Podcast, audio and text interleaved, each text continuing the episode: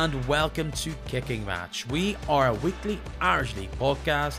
My name is Peter Cinnamon, and somebody better start saving up for that Gibson Cup taxi ride, as at this rate, an internal Belfast journey might not cut it for the first time in over 20 years. And unfortunately, Bannsiders fans, it's not looking like a Northwest trip is on the cards either. We run down another sterling week of Premiership action, which saw leads extended and gaps cut.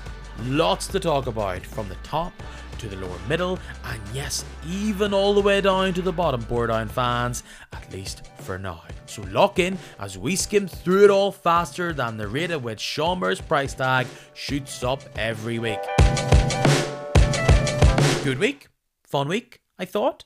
Obviously, that all depends on your football persuasion. I am yet to figure out who the majority of you listeners, you fine listeners, support. I really should be able to use my stats to sort that out. I've, I've had numerous people tell me that they struggle to listen to the podcast when their team's had a bad week, which means my mid Ulster listenership has completely flipped in recent weeks, if that's the truth. Uh, my distributor has started counting Spotify followers as a stat. It sits there on my little page. So before we get into this week's nitty and gritty, if that is your platform of choice, and for two thirds it is, if you fancy, hit follow. You'll get a notification saying, boom, Peter's finally uploaded it. Go check it out. Rather than like constantly going, oh, has he done it yet? No, no. And the benefit is that it, of course, will warm the cockles of my heart and feed my very, very fragile ego. Right. Uh, journalist uh, joining me this week. He's also a blogger and someone that truly knows a thing or two about being a die-hard football fan in this country.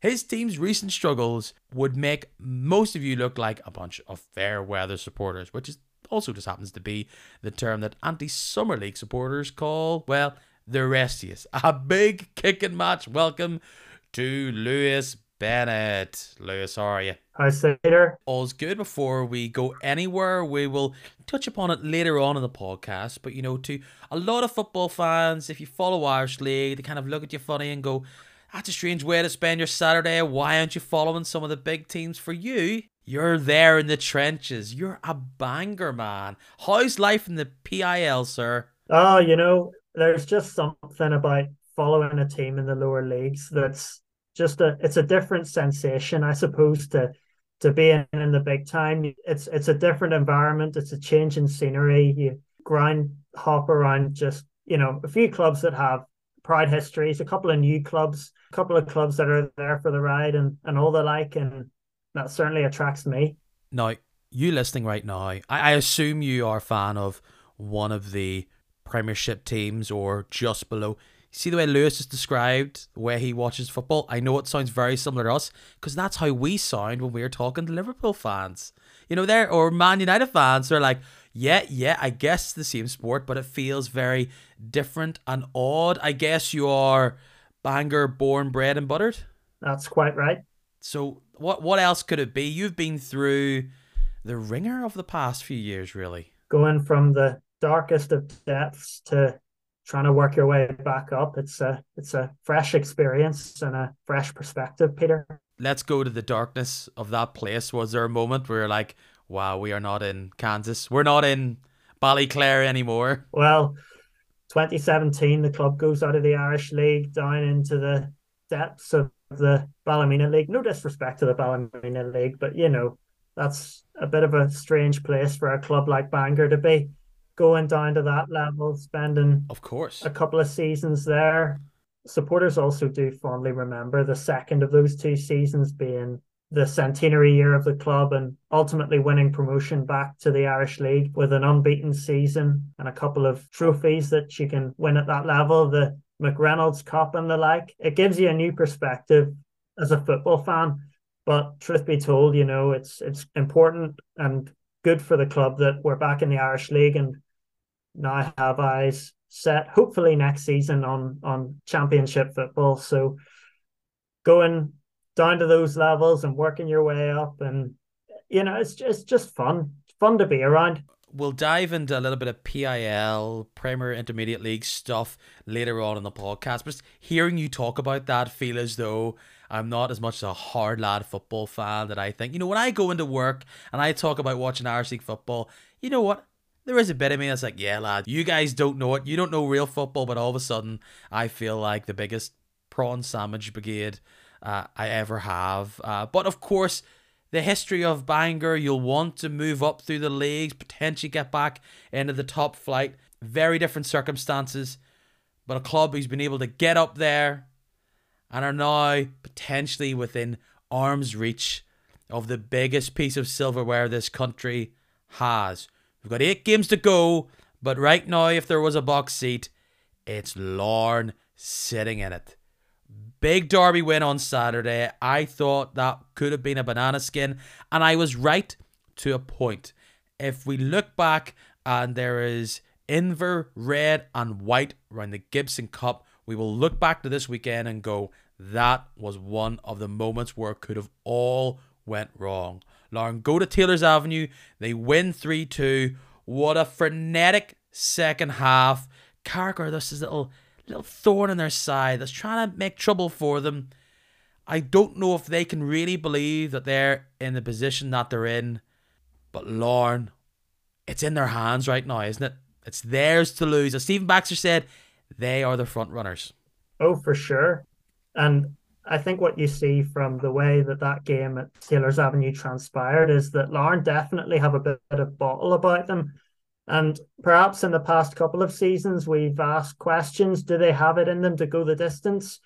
I think a result like that, where they had been pegged back, they took the lead, and then shortly after had been pegged back to 1 1. You're asking questions at the moment do they have what it takes to win that sort of game? Carrick, a tough place to go a venue where the likes of Linfield and Crusaders have fallen, and they go out and you know they go three one up, and perhaps there was a late blow of Cian Bolger going off, a handball on the goal line, Kyle Cherry putting some nerves back in with that late spot kick. But I have to say, I was very impressed by the way that Larne came through uh, and and showed that steel to come out and, and just pick up the points and and keep that six point lead that they have uh, at the top of the table. Um, and obviously they've got Linfield on the Tuesday night, not this Tuesday, but the Tuesday after, and that's going to be a big game. That's going to be one that all the players are going to be fired up for, and that's going to be another game where they're going to have to show that sort of that bottle, that that mental resolve to pull through. But certainly from looking at that game at Carrick, it is a tough place to go. Carrick have taken some scalps and, and Larne, obviously, who had drawn nil nil with them in the Boxing Day derby, they go out and they get three precious points there. And I think the other thing is that Larne have, have prepared for the situation. You look at their January recruitment. Andy Ryan, who was on the score sheet once again, his fourth goal uh, in six matches for Larne. That sort of all-round striker who who has built a chemistry with his teammates in in a, in a very short space of time. That can be difficult to do sometimes, but I think coming into the fold there, he's he's adapted well and got a good goal. So I think in terms of their resolve and their strength and depth that they've added to in January, and from winning penalty shootouts that have given them confidence, you have to say I think on paper Larne are the favourites to to win the Gibson Cup. I have started a new little feature because I found it on Spotify. So if you're one of my uh, Spotify listeners, I know there's other little places you can listen to this on. Uh, I put up a poll. I'm going to try and make this a weekly thing. I asked the very generic question. Uh, which of the six teams you think are the favourite to win the league? Larne come out top. So there is a bit of belief behind them as well. And you're right when you mention it. The penalty shootout wins over Linfield. The big games where they could have faltered, they are showing they've got steel because they could have been shaken there, Taylor's Avenue, but they don't. They get the goals. And you, and you talk about Ryan there.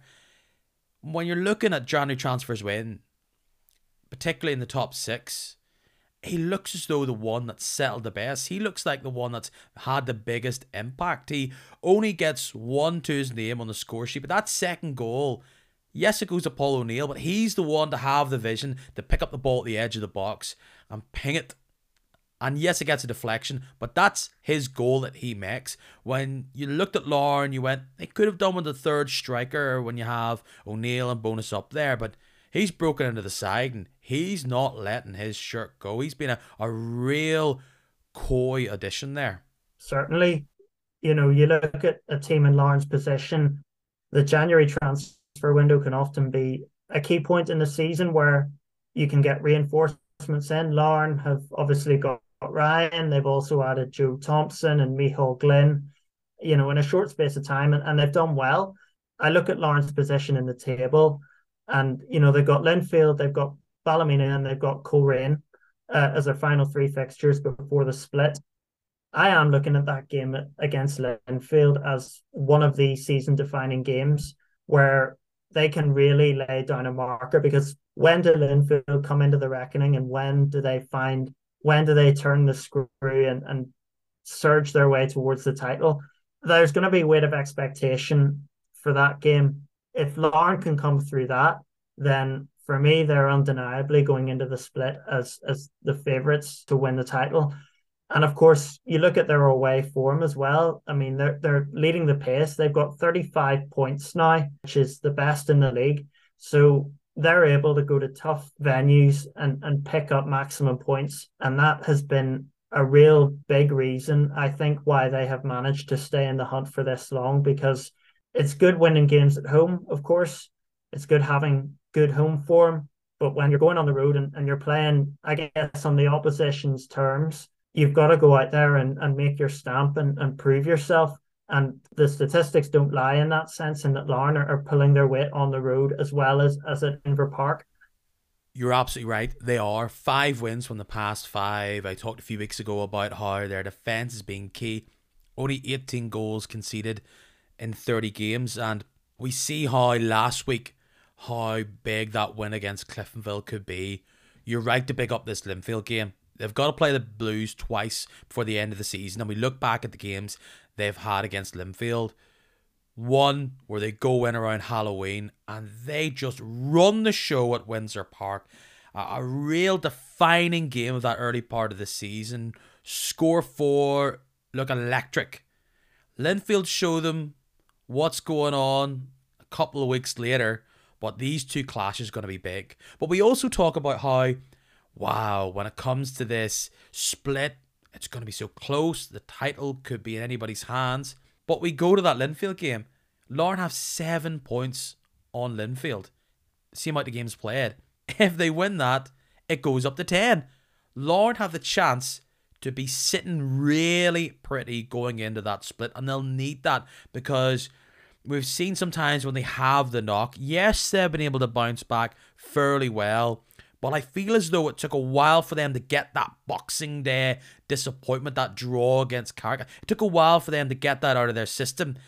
And now that, look, I think this is the first time I spent this opening gambit the podcast talking so much about Larne because, look, they haven't been here before. They've been sniffing, but they've never being this close to the glass when it comes to the Gibson Cup? This is a weird question to ask yourself as, as someone who's a journalist, but someone asked me who is not a fan of the Irish League, but how would that feel if Larne won the league?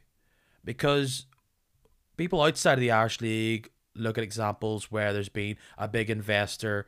We're talking about Man City coming in, getting their multiple millions of pounds.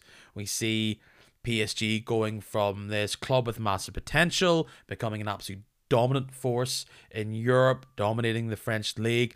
And they kind of said to me, what would be the reaction from people? Do you think within League circles they're looking at Larne as just a quote unquote money team and as if they quote them again, did they just buy the league?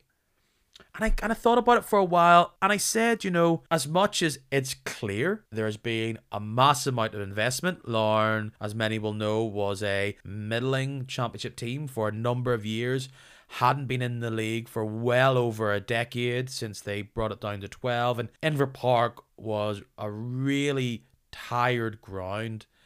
And look, in Irish League terms, £100,000 for a striker may as well be £100 million in Premier League standards. So look, they've spent money and they've made no secret about it.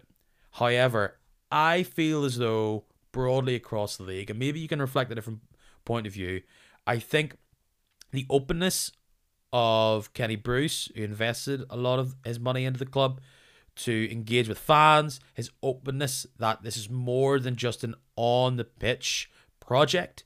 And I think we've all been able to see from what's changed at Inver Park, the redevelopment there, all the stuff off the pitch as well, this training centre.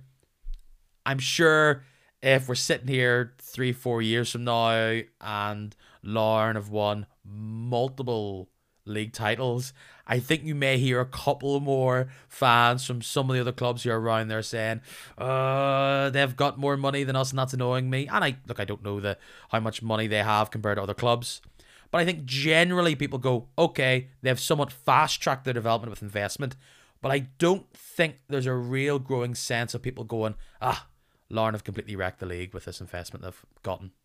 No, I agree there, Peter. I think Larne winning the league would be quite a refreshing sight. You know, it's obviously now been 21 years since Ronnie McFall won the last of his four Gibson Cups at Portadown, and the title has stayed in Belfast ever since. And now you've Larne coming in and, and trying to gate crash the party.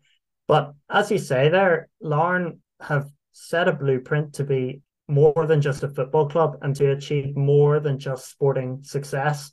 And the community has very much been at the heart of Kenny Bruce's project. Inver Park's been completely transformed so that it's generating a, a vibrant match day experience. And obviously, just this season, getting the new training center open and, and investing in that, you get that sense of a project. And obviously, with the training center also being open to the community, you've got involvement and that ethos that Larne have have always sought to hold since Kenny Bruce first started investing in the club. Whenever Kenny took over Larne in the first place, they were a bottom half championship club. And now, five or six years later, they've come in and fighting a battle that they've never really fought before at, at this high plinth at the top end of the Premiership. The first couple of seasons, if you could say, they were building towards this and, and laying out their platform and trusting Tiernan Lynch to lead the philosophy. And they've taken this next step this season, which is to fight for the title. And Kenny Bruce did say that when he started investing, that it was a dream of his that he wanted to hear the Champions League mu- music playing before games at Inver Park.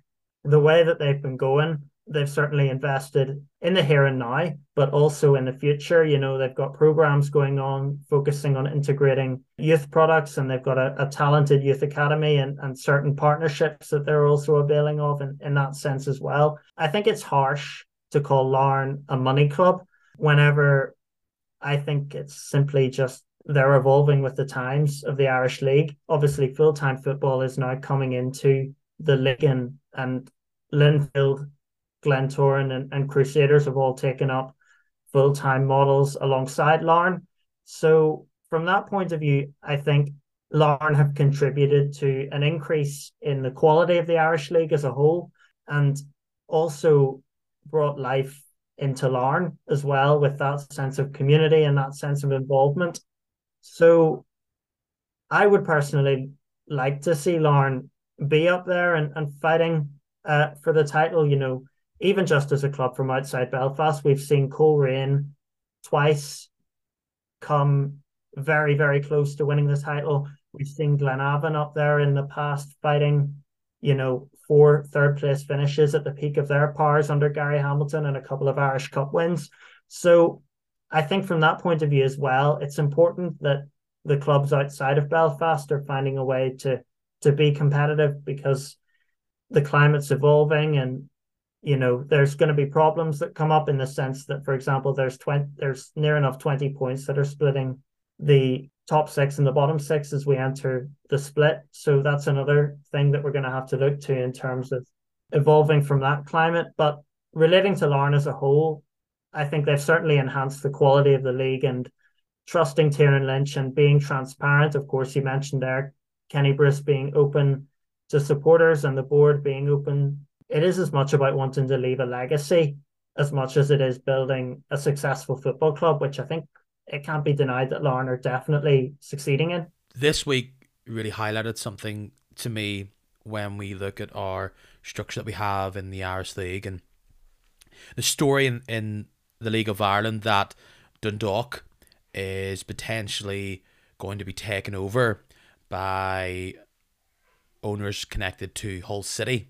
And I, I talked to Kieran Burke from the Between the Stripes League of Ireland podcast a week and a half ago, just about, you know, how that league is having new owners in and an investment. And there's been a lot of controversy about how Dundalk could be taken over by Hull because the situation there could be that Dundalk would almost be a feeder team for Hull.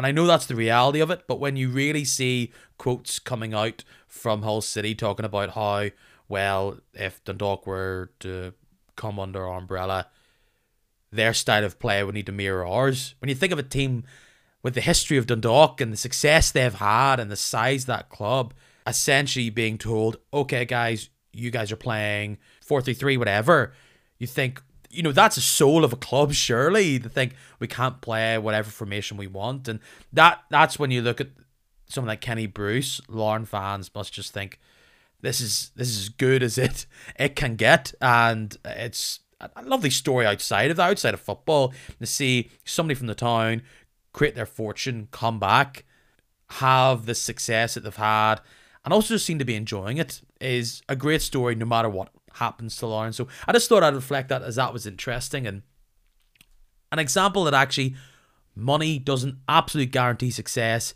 what happened in North Belfast where part timers Cliftonville, which I feel as though slightly condescending, what what incredible team they have, took care of business against Glentoran, all but blunting their own potential late title charge. And the star of the show, once again, was young Sean Moore, the absolute highlight of his Cliftonville career so far. He gets both goals in a fantastic performance. Feels like nothing can stop that young man right now. It's really got me thinking about who have really been the starlets, the young talents we've seen this league go through, and where does he rank among there? Cliftonville shake off that really disappointing loss against Larne last week and say, hey, we're not out of this yet. And it's true. Disappointing for Glentoran. I know not a lot of people really believed they could turn it all around and be back up amongst the top teams. It looks as though that's that's all but faded now. But Cliftonville are here. And yes, it was a blip against Larne, but they're ready to fight for this title to the absolute bitter end, it seems. Yep. Uh, looks like they're going to be up there once again. And on Sean Moore, two absolutely outstanding goals.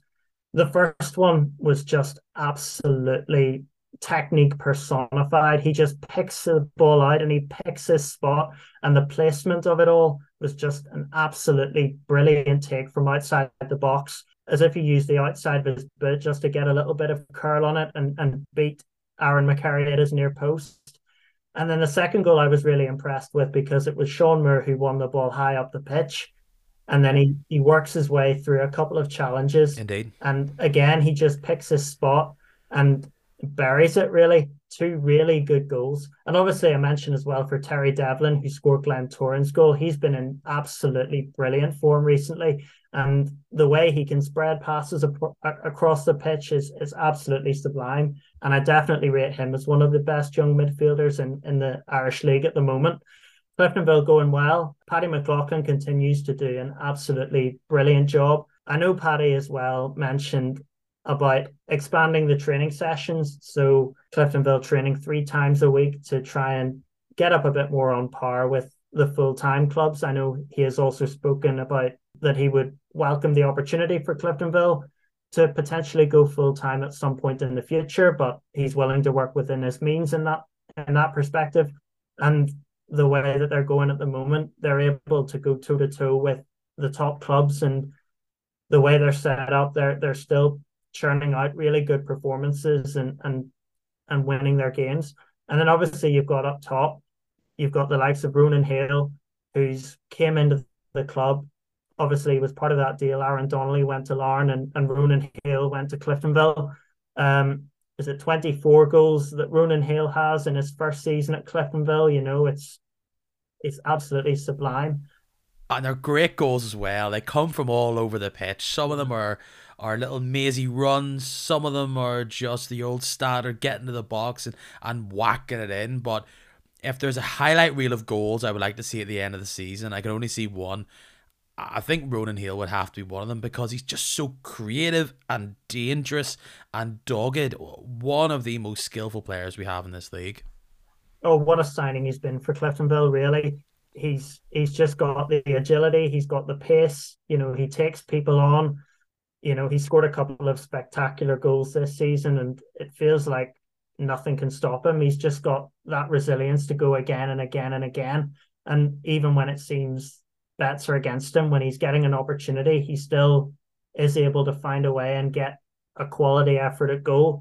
So I've been really impressed by Ronan Hale.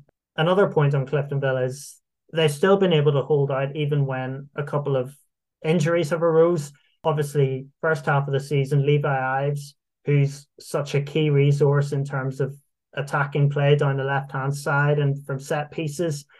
Luke Turner filling in at left back at the start of the season and Chris Lowe on the other side have both been very able in doing that. And Levi Ives obviously coming back in has has picked up where he's left off from last season. I think Cliftonville do have a bit more depth on their side and there's goals all across the team. I think Cliftonville are again going to very much be in the reckoning. They are a team that can also switch it up in terms of their style of play. Sometimes they knock the ball about and are a bit more fluid. Other times they can just go long and, and there's a player like Ronan Hale who's up there to to latch onto them. So there are different dimensions to Cliftonville's game. And of course you've Joe the goal. You know, he's evergreen at the moment. He's still got that panache about him, even if he's not as involved in the overall play he's a fox in the box and he knows where the goal is. So and their home games are going to be vital as they are for every other team. Is it four out of their five? And home? they are unbeaten at home in the league all season. That gives them the confidence. Looking at that that game. Uh, beforehand, I kind of thought, well, Glentoran looking good. Will Cliftonville bounce back? But once again, that that solitude factor is a big one for Cliftonville and could be absolutely pivotal. You talk about maybe them going full time. Perhaps they need a bit of investment to get there. Perhaps there's a little chip known as Sean Moore that they could cash in on. That could be beneficial to help them make that leap. I'm going to jump on this and use this feature until it gets boring. I'm going to use the little poll on Spotify. If you're a Spotify listener, you might see that sitting there already. You may have jumped in early, but I've decided I'm going to pose it to you guys right now. It's going to close at about noon on the Monday next week of who you think over the past few years you would say is the best young talent to come out of the league. The names I'm going to put in there is, of course, Sean Moore. I'm going to put Stuart Dallas, Gavin Whyte, Patrick Kelly, Paul Smyth, and I've also stuck in Mark Sykes. Of those six names, if you could only pick one, who would you say different positions, different ages, different clubs, different circumstances. But out of them, we've saw a few progress their career. Who would you say has been the biggest starlet based on their Irish League career? Oh, he must be. Yeah, uh, just coming into the fold. Because Sean Moore is right up there, I'd say. He's made that impression, and in terms of his fleet foot, his way that he just works around people and, and is able to fashion chances out of nothing. He's just got that dancing feet about him. He's a bit, he's quite tall, but he's also got the pace and he's got the touch. Certainly, if clubs across the water were looking at him, I think if they've got the pathway going there, as as some clubs like West Ham and Nottingham Forest do, they could make very good use of him. Well, another team that's shaking their chains, saying, "Hey, we're not out of it yet," and we all know what they've done before. Linfield welcomed Coleraine up to Windsor Park after two nil-nil draws between the teams this season. Linfield turn the screw, get the goals. Also condemn Coleraine's season to be a fight for a European place. I think when you look at Linfield right now with Big Vertainen up there and Cal Lafferty starting up top, I don't think you would call Linfield a long ball team, but that has to rank up there as some of the tallest duos in the entirety of Europe. That is some strike force to be going into this run at your disposal. Certainly. Against Coleraine at the weekend, they find a way against a penalty from Chris Shields in the first half, and a close range effort for Tynan that got, got them all the points that they needed. The penalty I thought was a little bit on the harsh side. I can understand why the referee gave it, but I agree. It's a minor flick off Dean Jarvis's arm. He's close range, and there's not. I don't think there's that much he can do about it really. But you have to say when they're given, you have to take advantage, and Chris Shields certainly did that. It was a composed penalty, sent Gareth Deane the wrong way, and found a way to give Linfield an, a, an early lead. Start of the second half, Deane again, really good save from Matthew Clarke, and Vertainen's there on the rebound. He's alert. It's that striker's instinct. He just gets in and, and puts it into the net for the for the second goal of the game. And Vertainen, who we've generally seen produce his best work against teams in the bottom six, who it's felt like he's bullied at times. He's come up. Black track bully. uh, well, he's obviously got that goal against Glentoran on Boxing Day, and he's got this one here. So he's made it count. You know, Linfield have won the games they're supposed to against the bottom six, and I think that's a big reason why they're in the hunt. They've apart from that blip at the start of the season after the, the penalty shootout with RFS that Linfield fans will dread me mentioning, yeah. they've uh, they've picked up the points that they've needed to against the teams that they're expected to beat in the bottom half, and and it's not always been pretty. You know, you've had, for example, Glenavon who twice gave Linfield scares. But Linfield twice came from behind to to beat them, and, and that was a hallmark, of course, of how they won the title last year. Just finding a way to grind it out.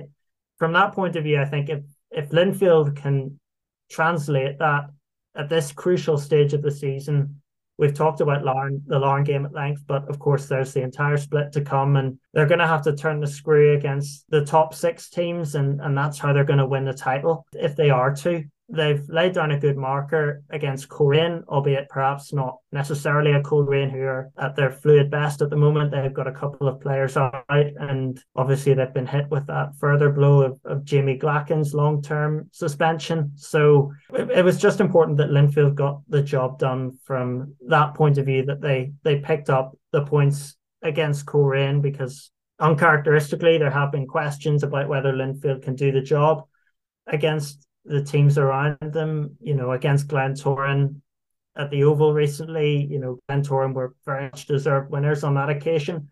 But if they can properly get up and use this result as a springboard to beat the teams around them, that'll be how they fashion their pathway to a fifth title in six years. And they'll they will need to show that because as spoken about in this podcast numerous times, they simply haven't done that. They've got the odd result here or there, but when the pressure is on, Linfield have not shown up. That win against Coleraine is a part of them building up trust, let's just say, in the fan base that they can take on these big games.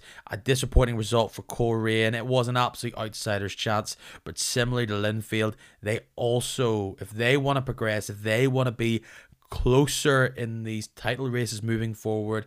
It's the big games that they need to win. They've had some good draws, and going to Windsor Park is absolutely a tough ask, but we've seen plenty of draws from them as well. And I've saw questions about this uh, online and within the media, and I think it's fair to reflect. I love Matthew Shevlin. I think he's an amazing striker. He is qualities I'd say is akin to Robbie Fowler, Fox in the box, but can do great running, hold up play, everything. But perhaps with Coleraine, yes, he's the focal point, but perhaps have they been too reliant on him to be the person to deliver the goods, to seal the deal? Yes, oftentimes it's other players' great work that delivers the final ball to Shevlin I'm not denying that most of the goals that he's scored, he's hasn't done a huge amount of work in the build up for it, or he's just the one tapping it in, right?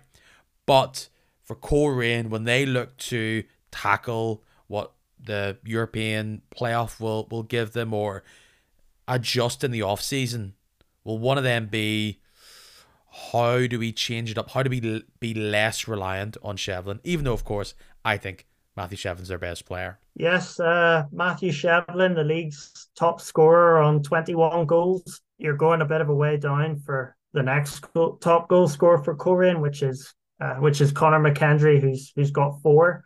Certainly, Matthew Shevlin has been in inspired goal scoring form for for much of this campaign, but certainly then there is that question is where are the other goals going to come from if he's maybe not getting the service or he's not quite having the run of finishing that he that he does when he's he's at his absolute pomp. The past couple of results for Coleraine, you know, they ground out a, a 1 0 win against Newry, where, of course, Shevlin scored the only goal of the game early on. And then a 2 0 defeat to Crusaders. No shame in that, considering Crusaders' excellent home form, but they will have been disappointed to drop points. And then again at Linfield, you know, Linfield find a way to put them in the back of the net, and, and Coleraine ultimately aren't. So the way it is with Coleraine is, of course, Conor McDermott, who's been deployed at centre back because there's a shortage of depth at the moment in that position of fit options for Oran Kearney to play there. And McDermott's played his trade as one of the best attack minded fullbacks in, in the league this season. And now you've got Lyndon Kane, who's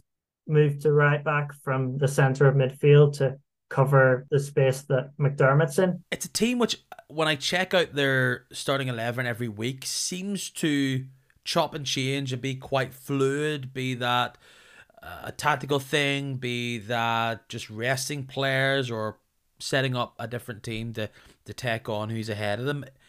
It, it has changed from maybe a 4 3 3 or maybe a 4 4 2 the odd week. Um, they have, for better or for worse, it hasn't been the most settled starting 11 all year.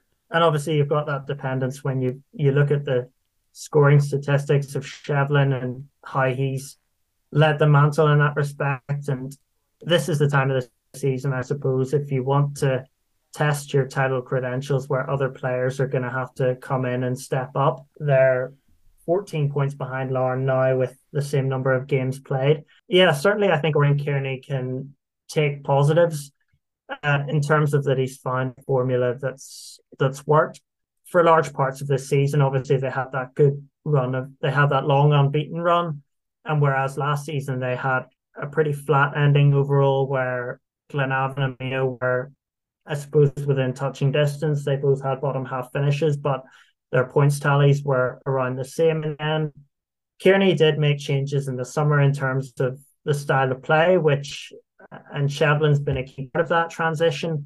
A couple of players have played in new positions and, and played different ways. I think the positive that Coleraine can take from this season is that there is at least a foundation that can be built on going forward.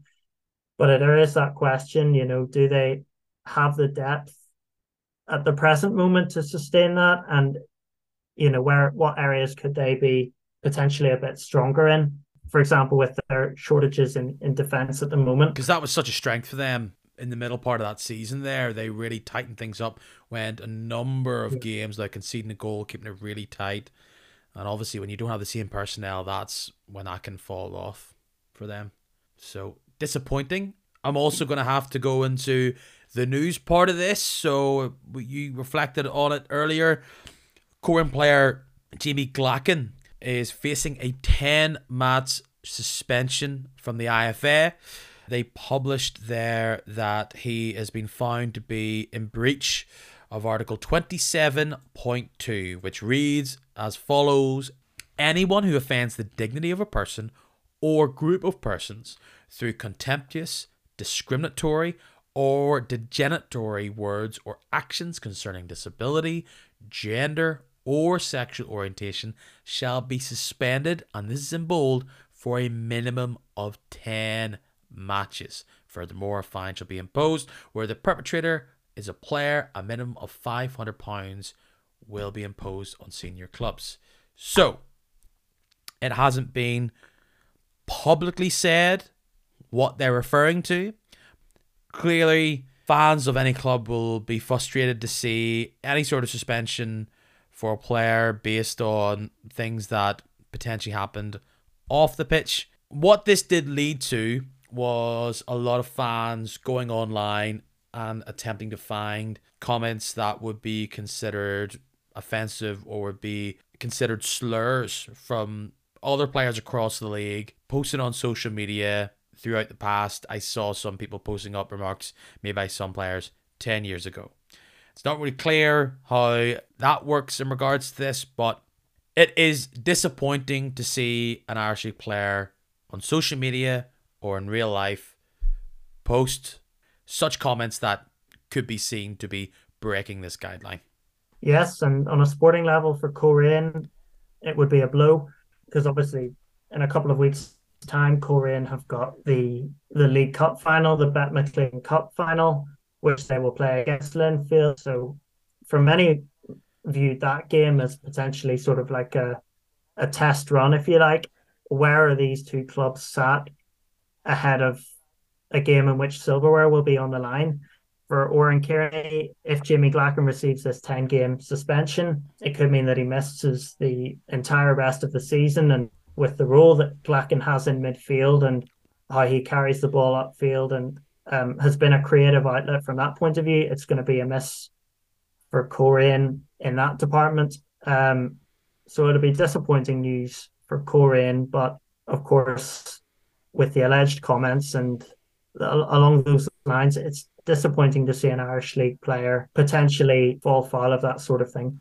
And I'm not going to use this space as a place to debate what words mean cause offence or doesn't cause offence or or does it deserve such such a ban. It's clear there, black and white, minimum ten games. This is either something that players are aware of or there's no excuse. The rules are there and uh, I'm sure fans will be disappointing that's the case. But we're not going to get into that discussion. Uh, we are also going to reflect that Linfield are also appealing a decision made against them, which the headline reads the IFA has put a ban on home supporters going to their game at Windsor Park versus Newry City on Saturday, the 18th of March. They were deemed to have broken Article 33.2, which pretty much reads that a visiting club is liable for improper conduct among its own group of spectators. So, a whole lot uh, of stuff in that article, but it pretty much says your club, you're responsible for your supporters if it's away game. 33.1 is pretty much the same rule, except you are responsible for home supporters. Within that article, it says that further sanctions outlined in Article 1.9 of this code may be imposed. Now, what this seems to be for is action by Linfield supporters in their game against Glentoran at the Oval. That game saw reports of objects being thrown on the pitch, bottles being thrown on the pitch, players being hit by these objects. And of course, we should also reflect here that Linfield have already seen sanctions against them. We saw a two month ban from supporters in the Cup for actions at Windsor Park, also against Glentoran in October. We also go back to the 27th of December 2021, also against Glentoran, where Linfield were fined a thousand pounds for supporter misconduct in what was the big Boxing Day plus one derby. And in that, you can look back at media reports saying that, look, further supporter misconduct could lead to bigger fines and could lead to what we're going to read here in Article 1.9 a fine, a suspension, an interim suspension, a transfer ban, playing without spectators. Stephen Beacom talked about how this, in his article in the Belfast Telegraph a number of months ago, that this could be on the cards. Linfield are also appealing it, but I think this is a really big step by the IFA saying there has been a number of issues related to supporter misconduct. We have warned that this could be on the cards, and they have taken action. You can get into the details of what section of fans did this or it shouldn't punish all fans. Ultimately, Linfield are culpable as it says in Article 33.2. Again, I think you'll also reflect that this is disappointing that we've got to this place. And it also is another warning that in this rule says that in 1.9 again, we could also see annulment of the result of the match, expulsion from a competition, defeat by forfeit, and a deduction of points. That is all on the cards unless Linfield can curb these issues in regards to supporter misconduct. A big step from the IFA this week, which is being appealed by Linfield. Yes, and of course, pending the result of that outcome. And to be honest, I think it's it's gonna it's obviously gonna disappoint home fans of Linfield. You know, particularly those who were not necessarily involved in the alleged conduct that took place, in terms of the fact that they are being sanctioned I suppose, for behavior that wasn't necessarily their fault, as they would perhaps perceive it, the behavior of a minority. When you've got these sorts of warnings coming out that you've committed an offence and you've been sanctioned for it and you've been warned that a repeat offence could lead to more severe sanctions, I think that's something that you're going to want to avoid, both in terms of your conduct as a spectator and from the point of view of the club. It will be interesting to see how the outcome of the appeal transpires. I think from a supporter's point of view, we need to make sure that alleged misconduct is is ironed out of the game as, as best as possible. General Manager David Graham of Linfield said that the club would be prepared to ban what he described as mindless idiots, to quote him. I think it's also fair to reflect again in the League of Ireland. Derry made a big statement over the past week saying, Look, we're getting a lot of fines and we're concerned about the safety of fans in relation to displays with flares. They said outright that they've taken steps that the area of the Brandywell where this has been going on, these displays of flares have been going on, they're going to put stewards there to stop people sitting there. And if they see anybody with a flare at a game, they're going to ban them for life. That is how strongly they're taking this from a financial point of view because of their fines and also in relation to fan safety. They're taking a bold approach. You're right to say that this is a minority uh, causing this issue, but it does show that clubs are prepared and organizations are prepared to take very strong action. Is the Currie escape on? Paul McElroy scores his first ever hat trick, his first ever goals for Portadown in a 3 1 win. A huge result for the Mid Ulster men against their basement rivals, Dungannon, albeit Dungannon are quite far away at them still, eight points away. But that, a loss there at Shamrock Park for Portadown on Friday night could have finished them off. But it is Niall Currie who's the manager, beating his chest, clapping high above his head. He's the hometown hero. That's two wins in a row. I'm going to steal this stat from the Flynets boys, who have their own podcast. So there's a plug for them if you want to listen to more Arsenal content. They said to me that's the first time that Portadown have won two games in a row since last March when Coleraine and Ballymena were beaten by Portadown. It's still technically possible, but particularly with the Newry win against Glenavon, which we'll also talk about, is all of this too little too late for Portadown? Well, could it be? Could be too little too late, but it could also be the beginning of something great. Beating Glenavon was huge. Beating Dungannon on the Friday night was huge. Three well taken goals from Paul McElroy, one of them from the penalty spot. And with Carrick Rangers and Newry to come in the next two matches, Portadown have begun to gel. Prior to those two victories, their standard of performances had been improving. For example, they they drawn nil nil with Ballymena United uh, in a game they were perhaps unfortunate uh, not to pick up maximum points from. But the win against Glenavon in a derby, you have to credit Portadown there. They rose to the occasion and, and they deserved the win. And then against Dungannon Swifts, you're thinking if Portadown have any chance, even of finishing in the playoff place, they have to pick up three points from that game. And I felt they showed great resilience after Ethan McGee had levelled for Dungannon to come back. There's certainly persistence and there's fight in this Portadown team. It could be too little too late, of course. They probably need a bit of help in terms of other results, but they're starting to pick up victories now and they're starting to put in their performances and translate those performances into results. I think it's fair to say that they could make a stab of it, surely. It's interesting because you go into the game thinking, right, all the pressure's on Portadown. Dungannon haven't got a whole lot on them. At this stage, you're not saying Dungannon can afford to lose it, but they at least have the wiggle room where they could. And it was close. Dungannon pull a goal back in the second half. They then have a shot go off the crossbar when I think it was maybe 2 1 at that time. So it could have all been very, very different. But Paul McElroy gets the penalty. I have questions uh, looking at the BBC's version. I have I have questions of was there contact that led up to the penalty? I don't think Portadown fans will really care. They're loving life. They've got two wins in a row, and now we're sitting at the bottom of the table looking. 29 games played, Portadown have got 12 points. Dungannon are 8 points ahead, but Portadown have a game in hand. If they were to win that, all of a sudden it's 5, and then we are potentially in business. We could be sitting a lot of drama could be on their way.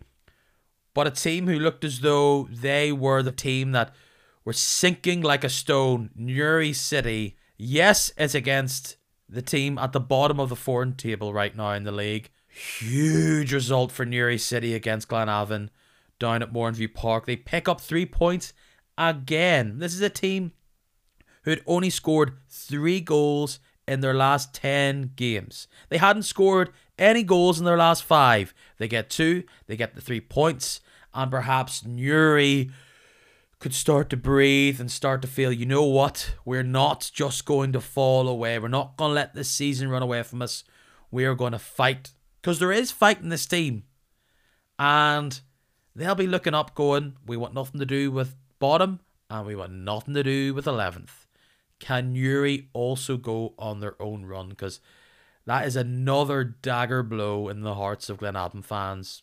They're still in with a shout of seventh, but this is just a, a terrible run they're on. It must be very frustrating for Glenavon fans because this season their performances, the best of them have tended to be seen against the teams that they are not expected to beat, whereas those in the bottom six, their record's just not good enough from that point of view. And Newry, who had not won a game since they had beaten Carrick Rangers 4 1 on the 12th of November 2022, and who had not won away since the 15th of October, minus, of course, that caveated result against Portadown, in which they had the points awarded to them in the aftermath. That was a big result for Newry.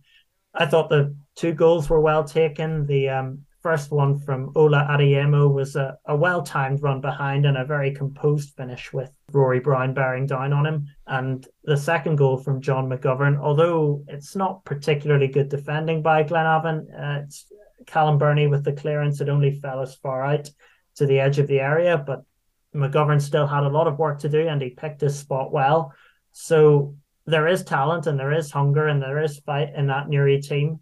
And of course, they've got Portadown to come. And you sense that could be a big game in the relegation battle. If Newry lose that, they could find themselves getting dragged in. If, if Dungannon have an upturn and Portadown's continue a resurgence, that is their opportunity to pull away and, and to keep a clean sheet as well. You'd mentioned about their per scoring run. They did have a couple of very sterling defensive performances in there, particularly in their goalless draw with Larne. So that appears to have came to the fore and they have kept the clean sheet and scored two goals. So I think that could bring them confidence uh, to build off in, in their games to come. You have to worry slightly for Dungannon just because Portadown and Newry both have games in hand and none of their points are guaranteed, but like we said, a win for Portadown gets close knowing that Portadown have a game against the Swifts in the split. Also, Newry have that game in hand. That game in hand is against Glenavon coming up, and another win there, and all of a sudden they're six points ahead of them. Is the momentum not in Dungannon's hands? It's, I just don't know where this is going to go right now. And I also see a little bell ringing, and it's the metaphorical one of Portadown fans still saying how different this could be if they actually kept the points. It's overnight guys can't talk about it anymore. But if Newry had lost those three points, it's such a swing, isn't it? Because if you take those three points away from Newry, they're on 20 points, Portadown 15, and it's and it's all to play for. And look, I think a resurgent Warrenpoint also makes that 11th place super super dangerous. Yes, 12 is the trapdoor and you're gone. Neither of these three teams will want to take on Warrenpoint in a two-legged tie. I think Portadown would actually love to do that because it means they have a chance. But it's interesting and fascinating. And look, I also need to reflect on Glenavon that there is more pressure being heaped on Gary Hamilton. Uh, clearly, I don't think a decision is going to be made before the end of the season. It's how they approach the summer. They just want the season to end and move on. I don't think they'll be dragged into it really at this stage unless Portadown really does fall away and Dungannon and Newry nip at their heels. So they'll need to get the odd result here or there to, to get away from potentially being dragged down to 11th. I, I don't see a scenario, though, where Glenavon fall away and Portadown somehow resurge. So that's that. Final game to go on to. Maybe have a moment of silence. It feels as though for Crusaders title charge. Of course, they're not out of it, but I think Stephen Baxter admitted 11 points off Larne. That is a lot of losing Larne would need to do to make it right for them. And the problem is, I don't think Larne are going to lose to the right teams for them to be in it. We've talked this podcast. Everybody talks about it. They're brilliant at home.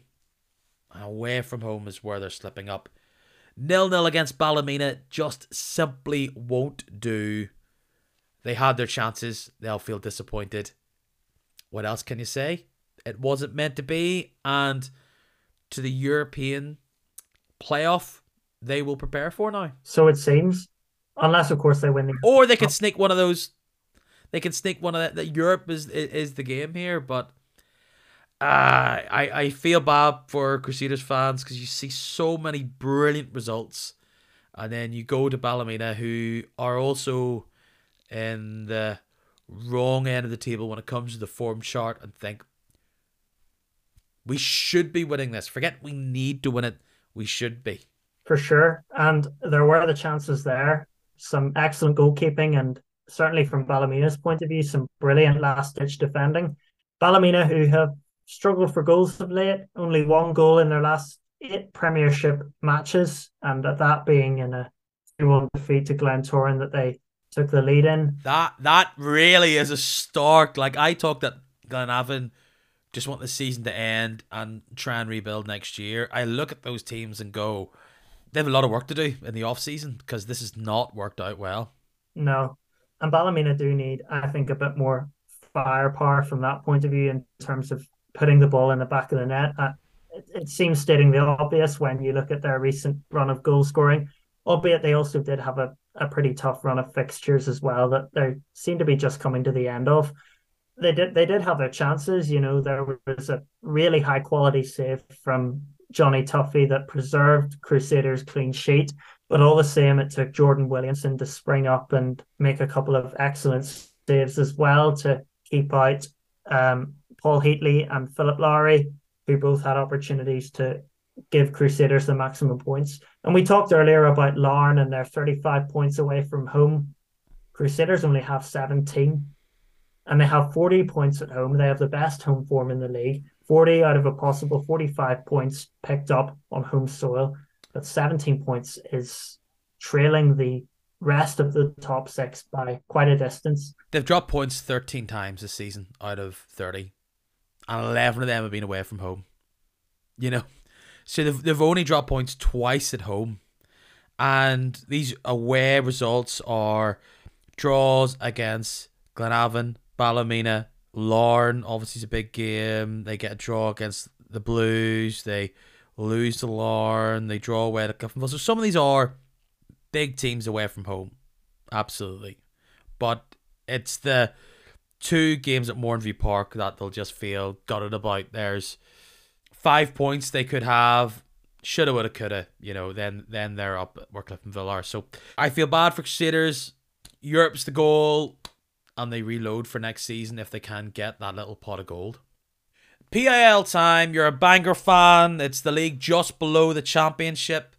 I know you'll not want to big up other teams around your title chasing Bangor side. The story of the league seems to be this battle between Bangor and Ballymacash Rangers. Interesting little team they are. Yeah, and I think Ballymacash have been a very welcome addition to the Irish League. They've got a great fan culture about them.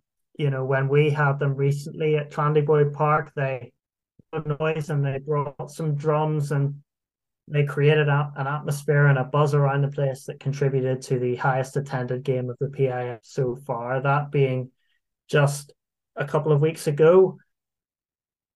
it's an interesting battle. Of course, I would also add Queens into the mix as well. Incidentally, Queens and Ballymacash play each other this weekend. It's going to be a big game there. And perhaps by the time this podcast is released, Bangor will have played Limavady United in fourth, who will hope to push their way into the promotion reckoning later on as well.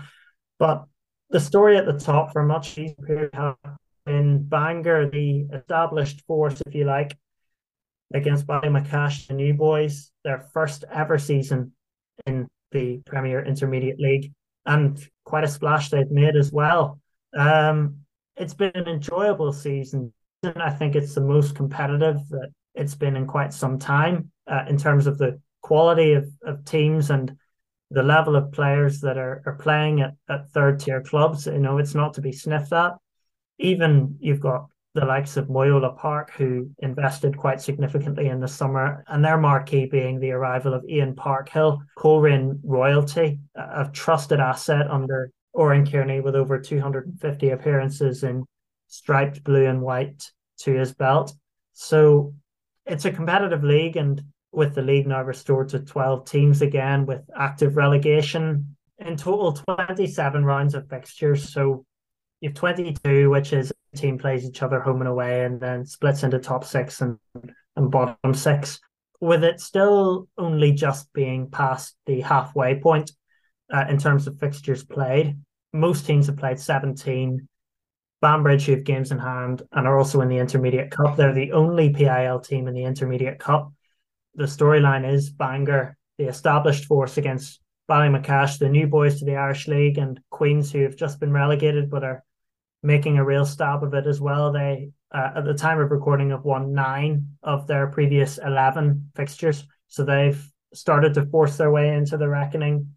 The post split will begin the 7th or 8th of April. So we're getting to that point, and I'm looking forward to how the, the rest of the PIL season goes. I think there's plenty of points to be won and lost, and should make for a very engaging climax, uh, hopefully, uh, by the season's end let's be fair, PSNI are down. They're out. Um, they've got two points after 15 games. Uh, their two draws clearly hasn't worked out well for them. What will happen to the team, let's just say, who, who finishes last? It's a bit of a battle royale to get up, or will there be two potential places that could be up for grabs for teams in the further intermediate leagues, Ballymena Provincial, Mid Ulster, etc etc. So the best I know is the one team is relegated. So last season's playoff was between the Mid Ulster champions Ballymacash and the Ballymena League champions, who were St James's Swifts after uh, Belfast Celtic had received a points deduction. From that point of view, it is a battle to come up certainly because you've got to prove that you are the best of the best, I suppose, in that regionalised fourth division. And there's a lot of competitive teams down there um, who'll be staking their claim and, and wanting to come up to the, the PIL. Some of them who'll be looking to return, others who perhaps want to experience it for the first time and work their way up, perhaps into senior football. Of course, the joy of it is that you have to come through the PIL if you want to make it through to senior football, being the championship, and of course the Premiership, which is the holy grail, I think, of every team. But I may have got these from unreliable sources, but it looks as though the currently top of the Ballymena Provincial Football League. Oh, we're getting the nitty gritty now. Is Coagh United after 17 games? They're on 39 points. Or could Dunloy, after playing 15 games, get it? Two games in hand, they've got 36 points. Dunloy have got a cracking football badge, by the way. Or could Donegal Celtic come up from behind? They've got five games in hand and have got an 11 point difference. We'll have to see. We go to Mid Ulster. Moneyslane is top of that league with 37 points. But watch out for Crewe United. They've played three games less and have got three points less. And you also have Oxford Sunnyside. Oh my goodness, the Irish League. What is going on? They have got six games in hand over Moneyslane and have got 12 points to get back. Good luck to whoever wins there. Fascinating. We'll see, and uh, we'll see what goes down there. We've had a long one today, but I have to ask this out of pure politeness. I asked two questions now to everybody I have on. Thoughts on summer football slash maybe an All Ireland League. Let's focus on summer football. Good, bad, or indifferent? It's an interesting question for sure. Of course, we've seen the success of the model with the League of Ireland and Shamrock Rovers qualifying for the European group stages, the Europa Conference League group, through playing in a summer league, of course, and, and winning the league. So they'll be in with the right to qualify for another European group stage next year.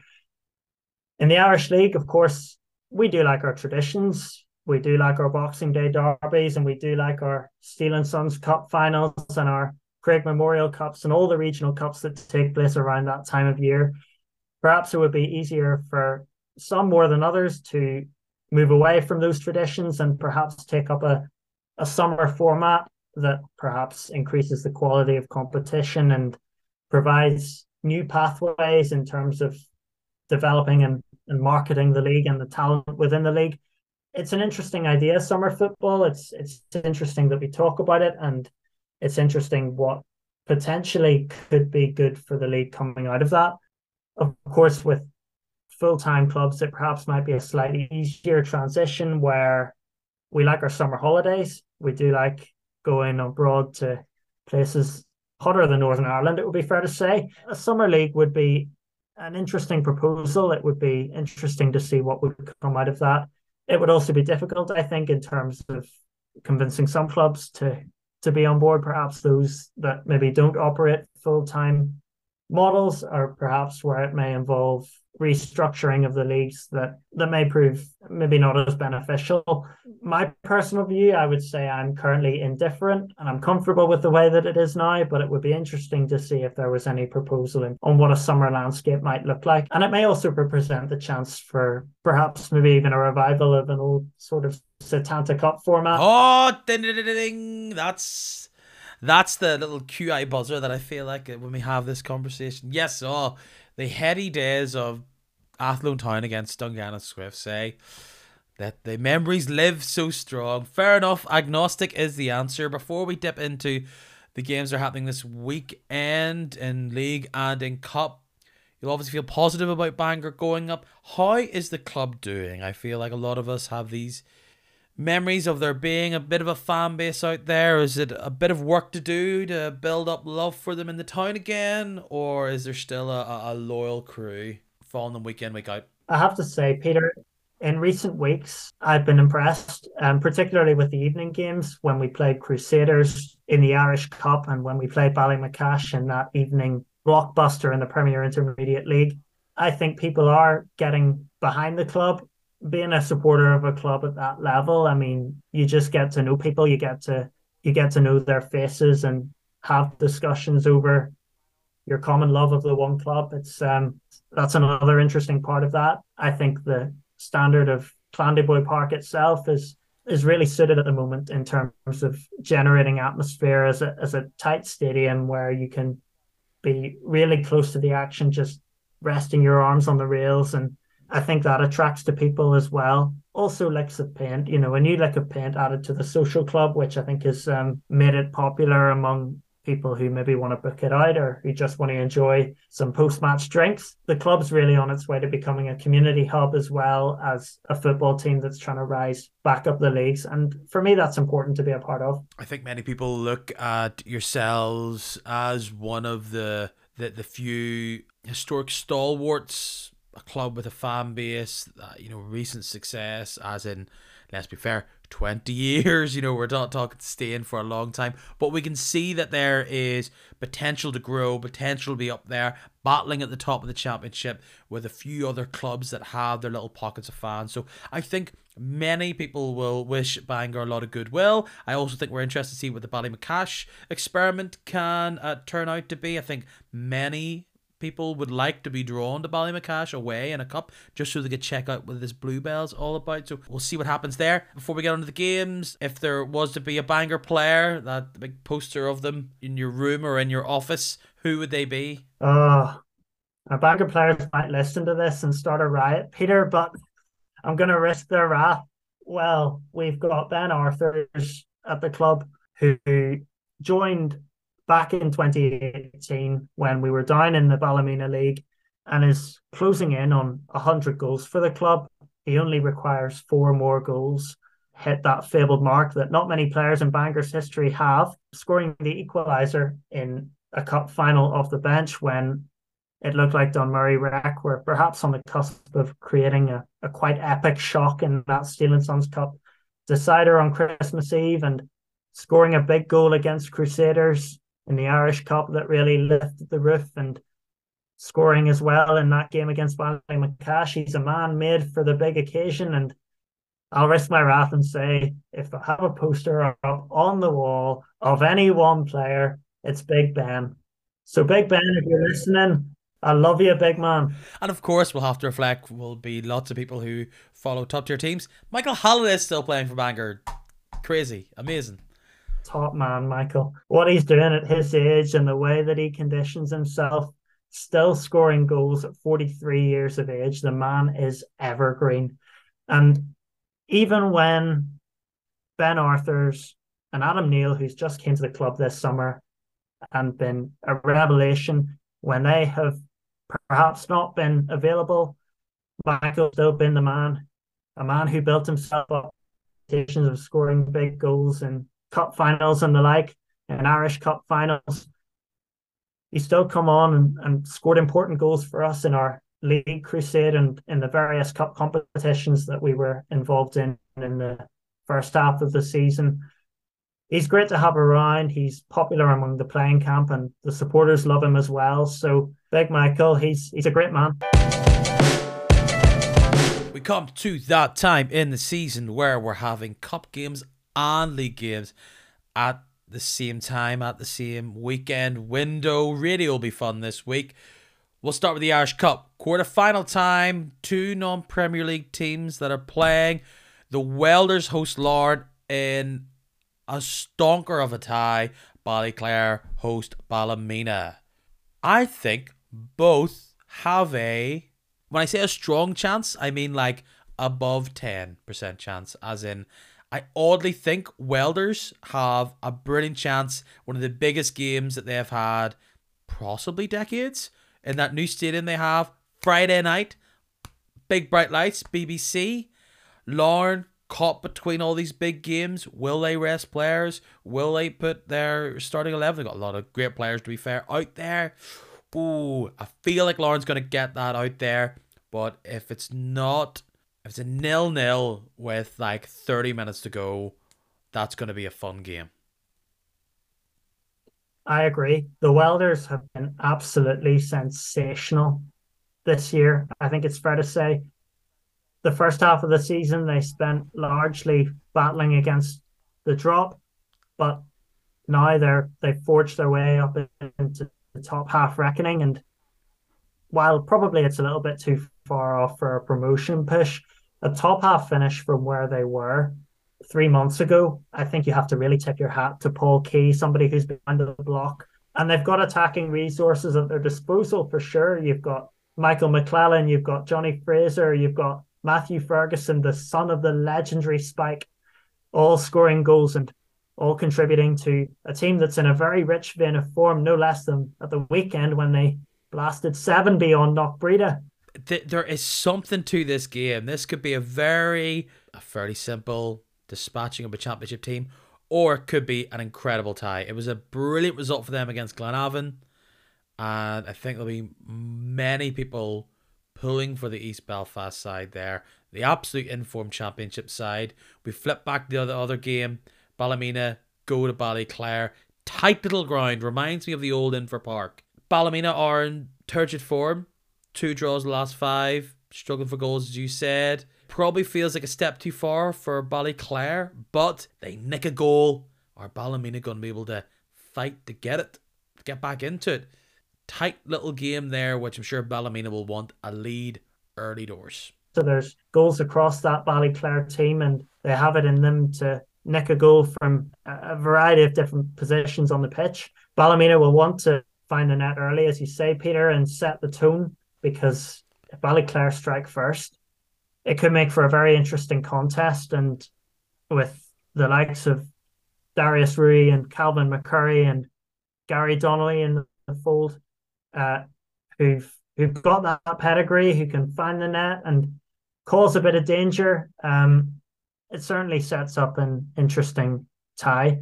And also at the back, they've got the likes of Conal McGrandles and and Howard Beverland, a familiar face at Portadown, of course. So they've got a bit of steel and a bit of set piece threat. It was McGrandles who netted Ballyclare's goal at the weekend. So Ballymena will want to set the tone early and, and take the momentum of the game by the scruff because Ballyclare could leave it hanging in the balance. Two other ties take place in North Belfast. Cliftonville host Dungannon Swifts, also not in brilliant form themselves. They it was a smash and grab when they took out Knockbreda in the round before. They'll need to do better against Cliftonville and Glentoran against Crusaders. Big time tie there. Glentoran have had some great results against Crusaders this season.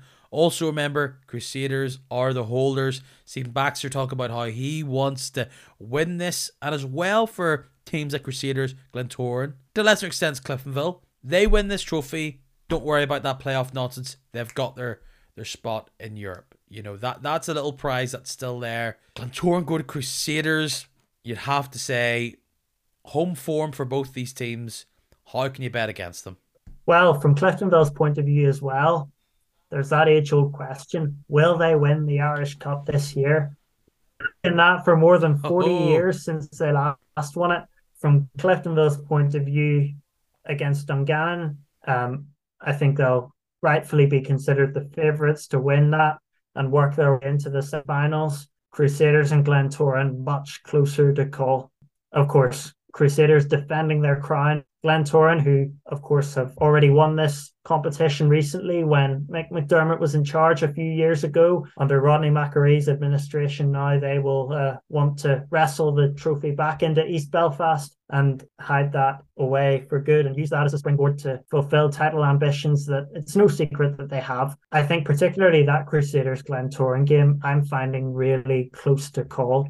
And especially when you add the cup context, it is a cliche, I suppose, but anything can happen in the cup. We've seen teams go out and, and the big occasion just spurs them on and they go out and they're determined to give their best account. And while Crusaders and Glentoran are naturally expected to be challenging for trophies every season, there'll still be a bit of a buzz around the place, I suspect, uh, for for that, that particular contest, regardless of where the teams are, you know, in terms of their home form or away form.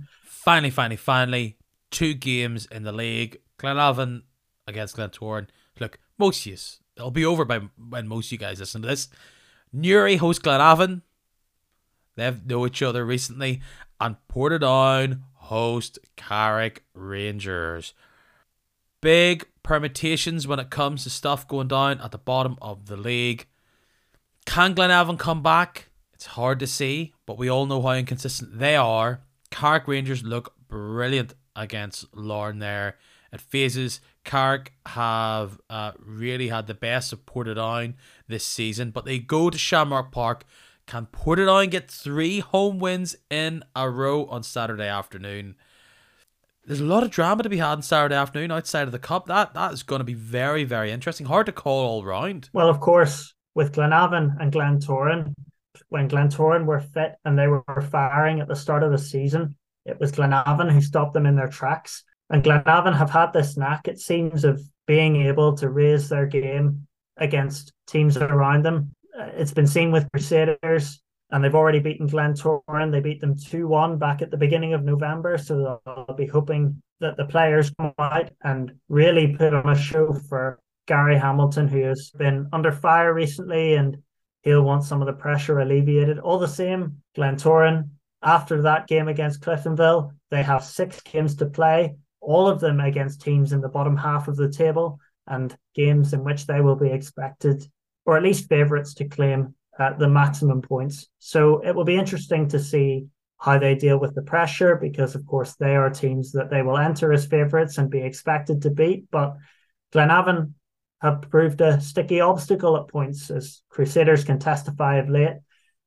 And in the other game, Portadown, they'll be on a high. They'll be riding the crest of a wave after two games, and they'll hope to extend that winning run that they've created in those past couple uh, against Carrick. Um, of course, Carrick buoyed by Stuart King having a contract extension I think, rightfully given to him for the work he's done this season.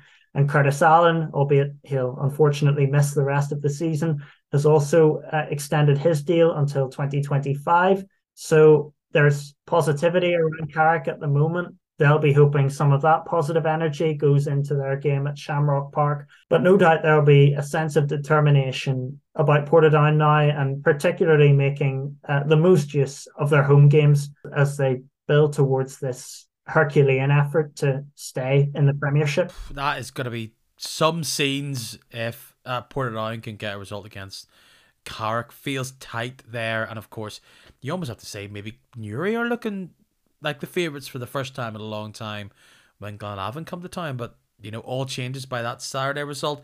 Lewis, great to have you on. A really interesting and fresh perspective to have on the podcast as we run towards the end of the season. How can people follow you, find things that you post, say, and think online? How can they do it? Well, if you'd like to follow me on Twitter, I am at Bennett Lewis75. And you can also search up the Football Chatters blog online on the internet. Um, it's just simply footballchatters.co.uk. Where you can find such articles as a really interesting one reflecting on the history of Omagh Town, which I gave a shout out to a few weeks ago. That must have been fun looking into it. Oh, yeah, certainly. You know, just those sorts of, I guess you could call Omagh a sort of a heritage club. They've got a rich backstory and and it's enjoyable looking back at the archives from time to time and seeing what the environment was like then. Of course, the Irish League is very much moving forward at the moment and it's constantly evolving.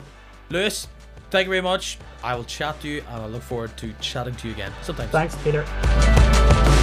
Hey, hey, hey, well done for sticking around. Nice little tasty one with stories about PIL and everything else in between. Big bumper one. Thank you to all the new listeners that have jumped into listening to the podcast for the past few weeks. It's great to have you. If Spotify is the place where you listen to me and my lovely guests each week, if you hit follow on the page, you can get this podcast. I think you get a notification to say, hey, Peter's finally bothered to upload his podcast. I know it can fluctuate, depends on when the guest can record, if it's a big edit, but usually I'll try and be with you around Tuesday or beyond. Shouldn't be too late, depends week to week. But, you know, if you're frustrated with me, you know, you can look on your page and Spotify and be like, hey, he's done that. So that'd be nice if you could follow me there. Uh, you can also rate me on Spotify if you want, and you can go and answer my question about Best Young Talent I will put it to my guests next week to see what they think of the results. Until then, follow me on Instagram, Facebook, Twitter, at Kick a Match, on all those things.